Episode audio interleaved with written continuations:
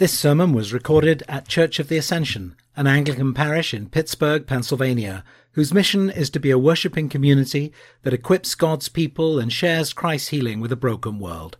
For more information, please visit ascensionpittsburgh.org. Let's pray together.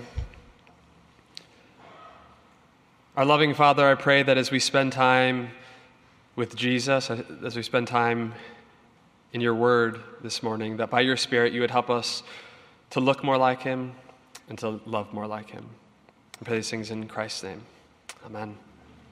Please be seated. well, this past week, uh, the church staff spent a morning discussing a really great book called The Spirit of the Disciplines by Dallas Willard.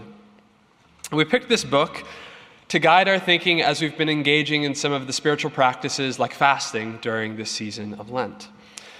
And in this book, Willard argues that the American church has a skewed view of Christianity, and this skewed view impacts our experience of the Christian life. The problem, he says, is how we answer the question what does it mean to be saved? We've lost touch with the full meaning of salvation, he argues, and because of this, our experience of grace is so often shallow, and our growth in the Lord is so often stunted. And the root issue that Willard points to is a surprising one God's forgiveness. This is the thing that has done the most harm to God's purposes in the church. This is how he puts it. We have restricted the Christian idea of salvation to mere forgiveness of sins. And what he means is that so many of us think of salvation, and again I'm quoting him, we think of salvation as a moment that began our religious life instead of the daily life we receive from God. So, put differently, we've confused birth or new birth with a life. And as a result, we're missing out on the abundant life that we read about on every single page in the New Testament.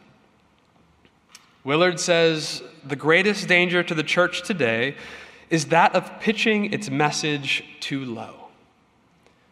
And I think many of us, including myself, have settled for this low bar.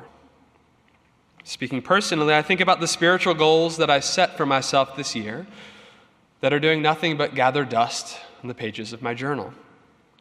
I think about the bad habits and the unhealthy patterns that I've fallen back into, like entertaining proud and unkind thoughts and not just entertaining them, but harboring them and wasting time on my screens. So every time I preach a sermon, I'm preaching to myself, but I think that's especially true of this morning. The sermon is as much for me as it is for any one of you who is frustrated with the gap between our desire to spend time with Jesus and to be like him and the reality that we experience. You know, I went to the funeral of Renee Davison this past week, and I never got to meet her, but it was a wonderful celebration of her life. And during the funeral, I was reminded that life is so precious and so short, and that I don't want to waste it. In our passage this morning in Philippians, Paul shows us what a life unwasted looks like. He gives us a full vision of what it means to be saved. And so here's my plan for the morning. First, I want to look at Paul's vision of salvation together. And then, secondly, I want to talk about how we might experience this kind of salvation for ourselves. So, first, Paul's vision of salvation. And we're mostly going to be looking at verses 4 through 14. So, if I were to give this section of Philippians a subtitle, I would call it this The Life of Paul, a study in two self portraits. Here, Paul is painting a picture of salvation by describing his sense of identity, his sense of worth, what he calls his confidence, in two distinct phases of his life. In verses 4 through 6, we see the first self portrait. Before he was a Christian, what gave value to Paul's life was his pedigree and his performance. You see, Paul was Jewish, and he reveled in the privileges of being part of God's chosen people. And he wasn't just a regular guy, he was a Hebrew of Hebrews. He was part of the Jewish 1%. And Paul's performance fueled his sense of worth. He was a member of the elite class, and he exceeded all high expectations that were placed upon him. He was unrivaled in his obedience and in his zeal for the Lord. He was like the child of the president of Harvard, graduating from Harvard at the top of her class. Paul was the top 1% of the top 1%. And of course, we're not first century Jews, but I think that we can relate to this kind of thinking that Paul is describing here in his first self portrait. For us, that might mean locating our worth in things like the school that we went to, or the life experiences that we've had, or maybe our job, the company that we work for. And I think this performance metric is, is quite easy to relate to. Our American culture runs on competition. So, in whatever game you're playing, whether that's socially or financially or professionally, where are you trying to win? One way to figure out how this lands in your life is to ask yourself this question When you want someone to like you or to be impressed with you, maybe in a first conversation, what do you hope that they find out about you? What do you try to subtly, subtly weave into the conversation? Well, after Paul outlines his very elite resume, he makes a hard pivot in verse 7. Yet whatever gains I had, I now regard as loss. And more than that, I regard everything as loss because of the surpassing value of knowing Christ. For his sake, I have suffered the loss of all things, and I regard them as rubbish.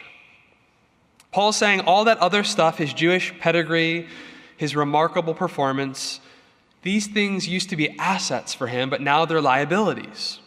None of it matters now, and in fact, it's an hindrance to him pursuing Jesus. He considers all that used to matter as rubbish. And the Greek word here is a fun one skubala. I like to think of this as the one canonical cuss word. It means excrement or dung. You can probably think of another four letter word. Paul is saying all that was precious is skubala compared to knowing Christ. Now, knowing this helps, I think, explain some of the odd language that we see at the beginning of our passage. The language in verses 2 and 3 of the mutilators and the dogs. Paul here is talking about the people who are saying that to be right with God, you need to be circumcised. In order to be a real Christian, in other words, you need to follow Jewish law and customs. But Paul says, absolutely not. That's going backwards. And we don't go backwards, we go forward. We press on ahead instead. And in verses 7 through 14, Paul shows us what it looks like to press on. And this is the second self portrait we see. Now, if you put these two portraits side by side, they look like portraits of two different men. And in some ways, they are. In the first self portrait, we see Saul, a Pharisee, persecutor of the church. And in the second, we see Paul, the apostle, the servant of the church. And here in this second self portrait, Paul is describing a totally new way of viewing himself and his sense of identity and worth. The foundation of his new life has nothing to do with his pedigree or with his past performance and it has everything to do with Christ. We see that very clearly in verse 9. His confidence is not in a righteousness of his own that comes from the law, but one that comes through faith in Jesus Christ. You see, the ground floor of his new identity is here, the righteousness of Christ. And everything is built on top of that. Everything is built on the top of the fact that he has been justified by Jesus and that he belongs to Jesus. And as you look at this self, second self portrait, you'll begin to see that it's radically Christ centered. Jesus is mentioned 14 times by name or by pronoun in verses 7 through 14. This portrait is absolutely saturated with Jesus. It's like Paul is saying the absolute most important thing that anyone could ever know about me is that I love Jesus. Because Christ has opened up a new reality for him. Paul's inhabiting a different universe and he's orbiting a new gravitational center. The shape and the trajectory of his life is changed. And so it's no surprise that if you stare at this second portrait long enough, you'll begin to see Jesus. You'll notice it bears a striking resemblance to Jesus Christ. What we see, in fact, is that Paul has modeled this portrait of himself directly after the Christ hymn that we read about in Philippians 2. Just as Jesus did not consider his privilege something to be used for his own advantage, Paul considers his privilege to be a loss. Just as Jesus humbled himself to the point of death on a cross and was exalted by God, so Paul in verse 10 talks about becoming like Jesus in his death so that he might share in Christ's resurrection. In this picture, we're definitely looking at Paul, but there's such a likeness to Jesus. And this isn't by accident. Of course, it's all because of God's grace, but I think it would be a mistake to see Paul's transformation as something that just happens, that just happened to him. Just look at the activity and the energy of Paul throughout this passage. I want to know, I want to share, I want to obtain. I haven't obtained it yet, right? Paul is a work in progress like all of us, but he says, I press on to make it my own. Forgetting what lies behind and straining forward, I press on toward the goal. It's hard to read this passage and not lose your breath. I think this tells us something really important, something that we should pay attention to. You know, sometimes I think that we think people become saints as if by accident. Like God just decides, you're going to become a saint, and you're going to become a saint, but you're not going to. But I don't think that's how Paul describes it. Paul is this way, at least in part, because of all of the energy that he has put into pursuing Jesus Christ. Becoming a saint, in other words, is symbiotic. Paul is working out his salvation and it is God who is at work in him. Paul is participating in grace. And this is what it looks like. Now, what's the most surprising thing to me about this passage is not that Paul is like this next level saint, right? I think we all expect that because it's the Apostle Paul. But what's most surprising to me about this passage is that Paul seems to think that every single one of us can live like this. It's possible for all of us. And he says as much in verses 15 and 16. He says, Thinking about the Christian life in this way is how mature people think. And if you don't think like this, God will reveal it to you in due time. And then in verse 17, he calls us all to imitate him, assuming that it's possible. So, what do we do with that? Well, I think if our reaction is to think that living like Paul and looking like Paul is unrealistic or ridiculous, well, I would humbly suggest that this only confirms what Dallas Willard said about our skewed view of salvation. So I think there's two options before us. Either Paul is a liar, or this kind of life is possible. We can all, in time, of course, takes time, experience this kind of life. Well, I don't think Paul is a liar. I think we all can be living saints. And I'm not just talking about the type of people that have a day in the calendar. I'm talking about ordinary people, regular people like you and me, recovering sinners who are growing in grace day by day, moment by moment. You, I look out here and I, I see some of those kinds of people. we probably all can imagine those kinds of people in our lives people who spend so much time with Jesus that they begin to look like Jesus and they begin to love like Jesus. So, the question before us this morning is not, is this really possible? But do I actually want this kind of life? Do I actually want to be a saint? Or are we more like Augustine, who, who said in his confessions, Lord, make me holy. Please just don't do it yet. Do we want to be saints? And if we answer yes to that question, yes, Lord, I do want to be a saint, well, the obvious next question is Well, how do we get there from here? How do we bridge that gap? Well, I have good news for us this morning, and I have bad news. I'll start with the bad news first. Just like there's no shortcut to getting into shape, there's no shortcut to growing up in Christ. Making progress in our walk with God isn't so formulaic as losing weight, right? Consume fewer calories than you burn, but it's also not really that mysterious either. There are actual things, there are actual ways where we can grow up in our walks with God. We worship God like we're doing right now in church. We pray, we read scripture, we fast, we love our neighbors. And speaking practically, if we want to experience the rich life with Christ that Paul has experienced and has described, we need to do more than just listen to a sermon and feel a little conviction. Listening to a sermon without putting it into practice is as useful as watching a spin class on TV while sitting on your couch.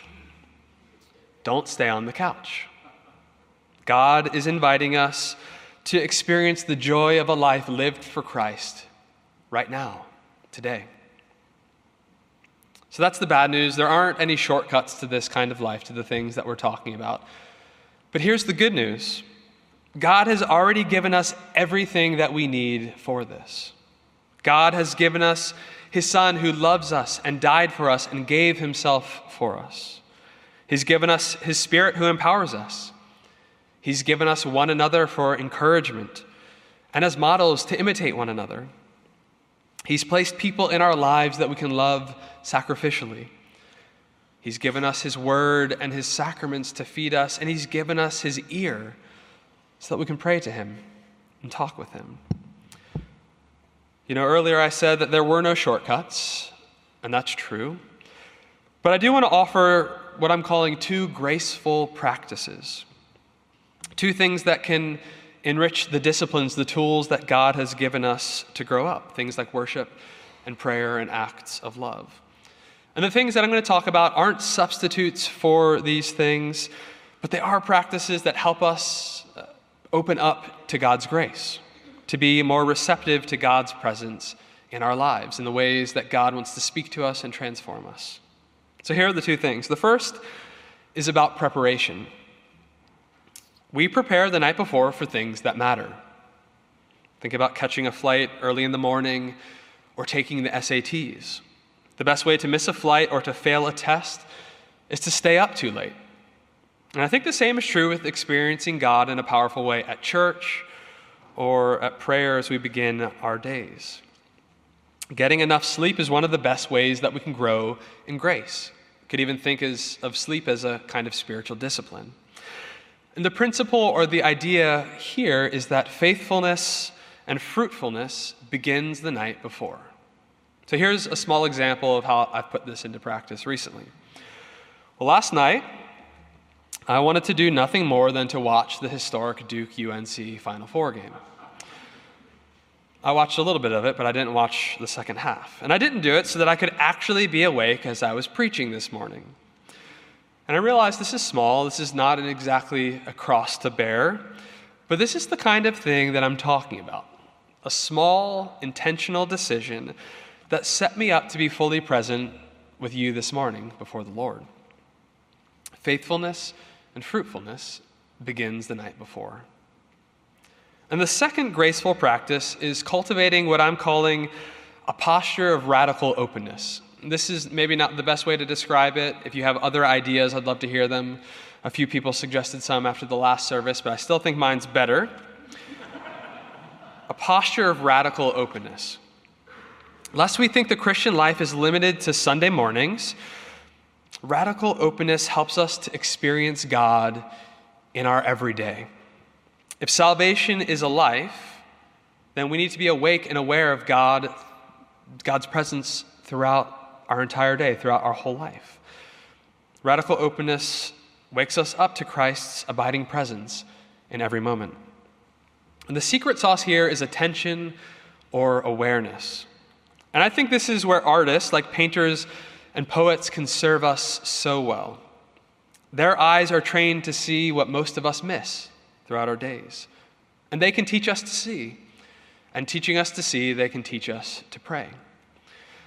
And I think we can catch some of what I'm talking about in a poem that's printed on the inside back page of your bulletin. I invite you to turn there. I'm not going to read the whole poem, but I'll read some of it to give you a sense of what this can look like in our days. This is a poem called How I Talk to God by a poet named Kelly Belmont. And it's from an anthology of poetry that uh, many of us are reading throughout Lent.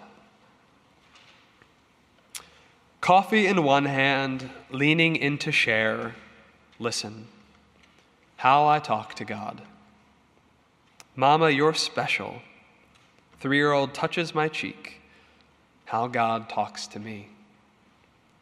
While driving, I make lists done, do, hope, love, hate, try.